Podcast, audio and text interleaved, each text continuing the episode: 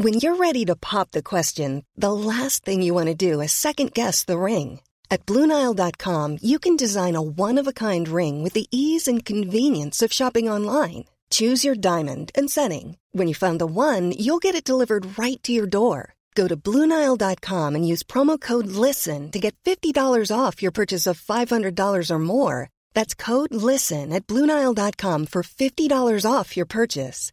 Bluenile.com code LISTEN. There's never been a faster or easier way to start your weight loss journey than with PlushCare. PlushCare accepts most insurance plans and gives you online access to board certified physicians who can prescribe FDA approved weight loss medications like Wegovy and Zepbound for those who qualify. Take charge of your health and speak with a board certified physician about a weight loss plan that's right for you. Get started today at plushcare.com slash weight loss. That's plushcare.com slash weight loss. Plushcare.com slash weight loss. And Jane Pickett of the Islandwood Veterinary Hospital in Newmarket, part of the Mill Street Veterinary Group, uh, joining me this afternoon. Good afternoon to you, Jane. Good afternoon, Patricia. And you're very welcome. Let's get straight into uh, questions. A listener has a cat uh, about seven years old. Anytime we try to dose him, he just coughs it back up or ends up getting sick. Uh, is there anything you could recommend? Some cats find it really difficult to take tablets, don't they?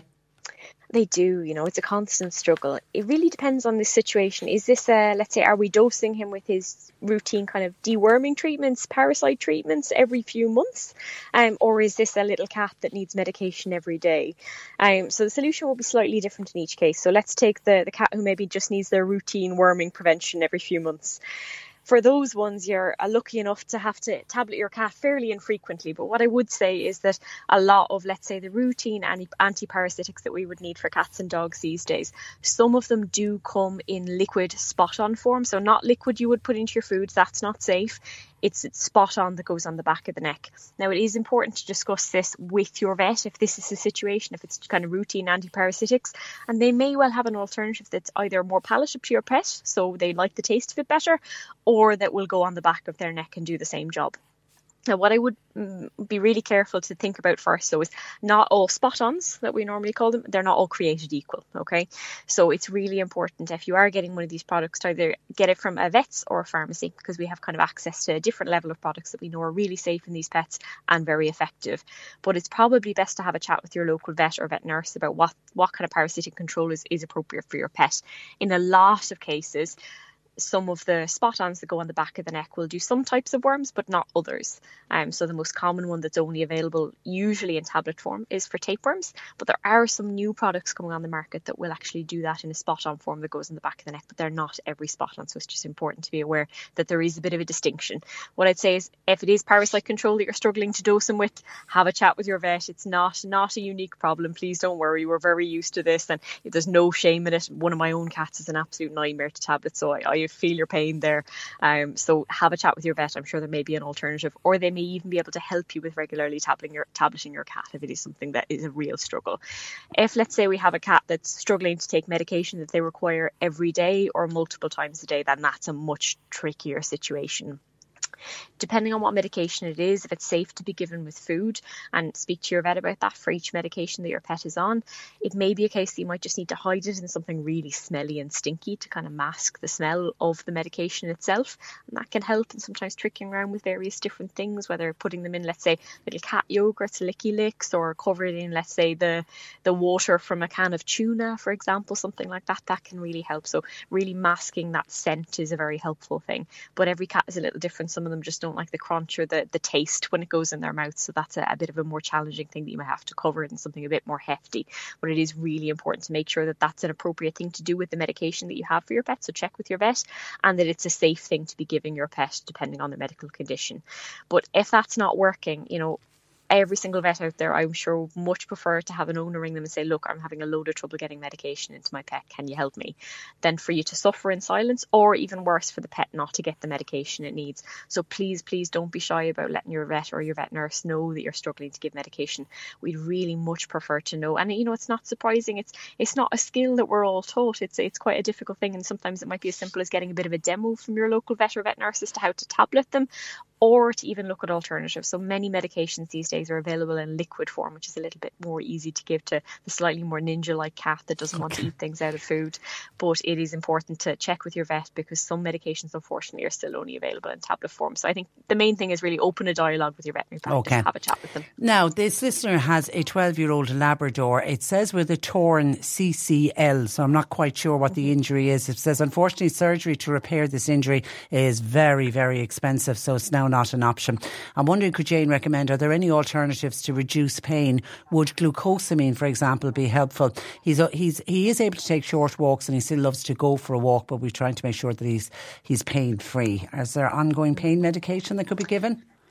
There is. So a CCL is a cranial cruciate ligament. So oh. these are kind of a little X-shaped ligament, uh, kind of a very strong little fibre within the knee joint, and we have them as well, um, which keeps the knee stable during movement. It's commonly, if you ever hear footballers doing their knees in, it's usually a cranial cruciate ligament. So it's kind of the footballer's disease, as it were.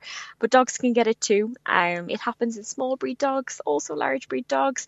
The management's a little bit different between small and large breed dogs. Obviously, a larger breed dog has a lot more weight on that leg, so it's under a lot more pressure. And in those situations, really surgery would usually be the, the suggested way forward.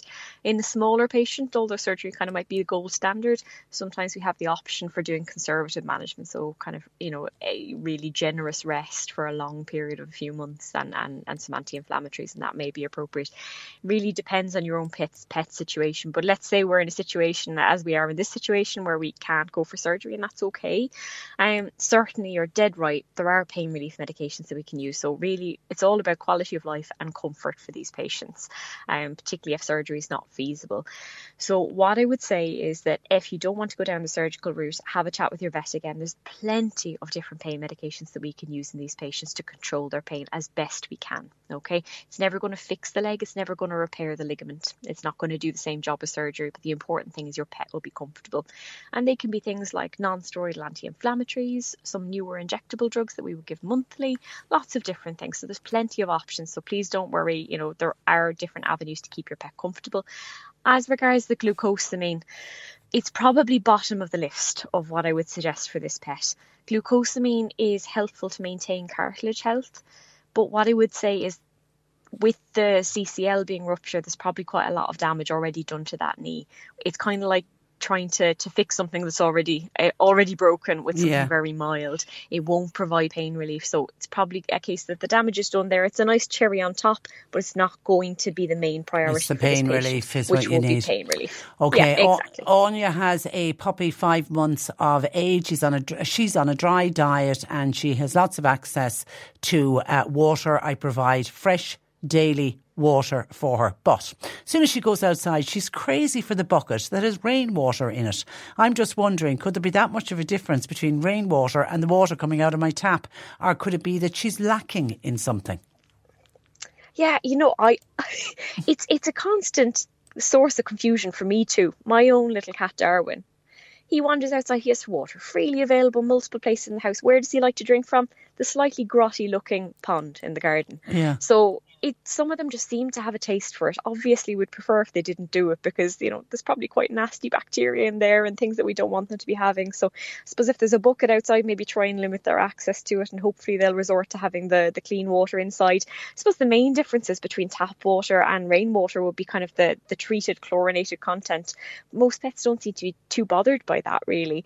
Um, what I would say is it's just, you know, if, as long as your pet is otherwise well and themselves quite happy, I try and restrict the access to the the nasty bucket outside that may not have the, the cleanest water in it and they'll probably just default to getting their hydration inside. But it is frustrating. I wouldn't say it's likely that they're lacking in anything um lacking kind of uh, nutrients as long as they're on a good quality comprehensive puppy diet if we're kind of five months of age should be more than adequate so i wouldn't be worried about needing to supplement anything um they should be fine it's probably more habit and a taste for it than anything else okay and a final one from uh, susan who has a cat uh, for the last few months she describes the cat as being very wild now i'm I'm, I'm, assuming this is some kind of a stray cat. Susan says, Will she grow out of it? I'm trying to turn her into a house cat, but it's very hard at the moment.